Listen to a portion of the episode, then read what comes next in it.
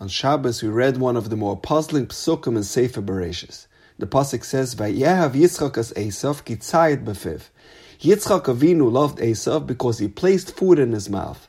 Verivka heves es Yaakov, and Rivka loved Yaakov. The pasuk is not consistent. It gives us the reason why Yitzchak loved Esav, but it doesn't give us a reason why Rivka loved Yaakov. Furthermore, how do we understand Yitzchak? Here you have two sons, a Yaakov and an Esav. One a future patriarch of Klal Yisrael, and the other an immoral, despicable human being. And you love Esav? Was Yitzchak out of touch?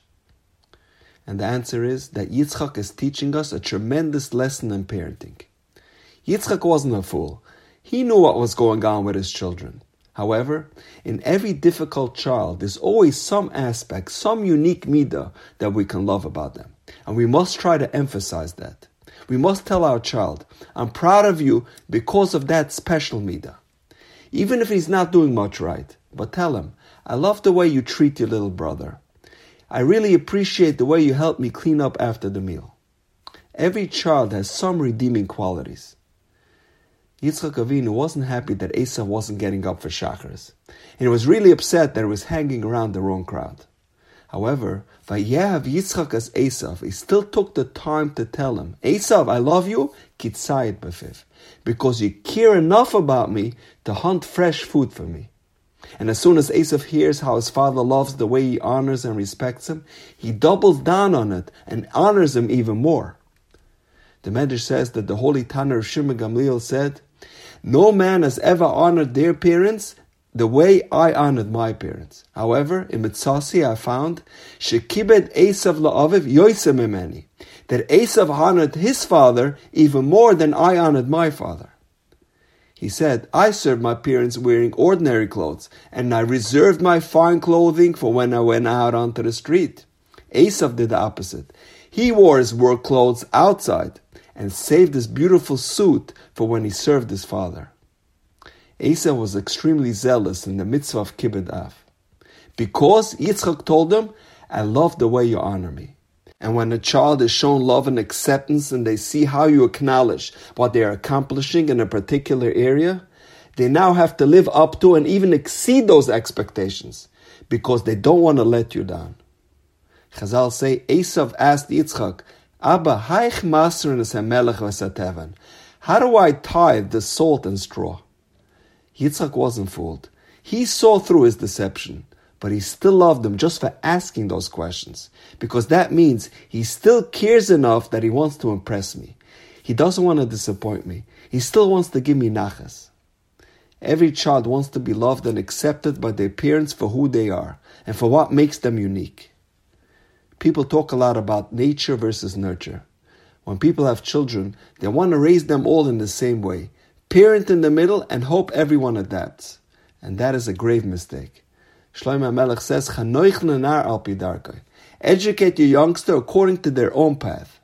Each child needs to be reared and nurtured according to their own unique talents and capabilities. We must tailor our children's education to their own individual personalities. The one size fits all approach is not conducive to maximizing each child's potential. One child can be a Yaakov, an Ishtam Yoshev Aholim, a yeshiva boy, cut out to learn 12 hours a day, and his sibling's personality is that he cannot withstand the rigors of a yeshiva life. He needs to play basketball and have a part-time job.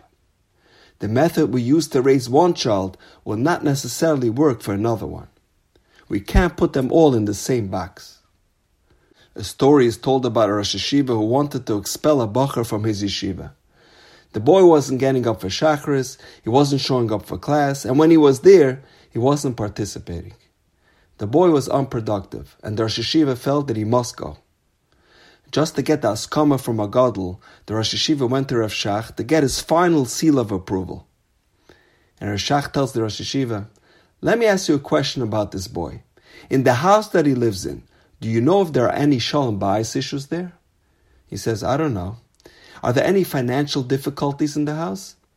I have no idea, he says. What about, is there a troubled child in the house? And again he says, I don't know. So Rav Shach continues, Let me ask you, do you know the boy's mother's name? And he says, How would I know that? So you mean to tell me that you never opened up at the Tehillim and davened for this boy? And you call yourself a Rosh Yeshiva? How can you treat every boy equally and hold them to the same standards when you don't even know their backgrounds and their family history? How can you hold them accountable when you don't even know their challenges and their struggles? Rav Shach's implicit message was, we don't disown a wayward child. If we have a child who is struggling, we should devote even more attention to them, show them even more love and affection. Yitzchak understood Esav's nature. He understood how flawed he was. And that's why the Pasuk says, Vayehav Yitzchak as Esav. Yitzchak showed him even more love, because that is what a parent does. And now, we know. Have a wonderful day.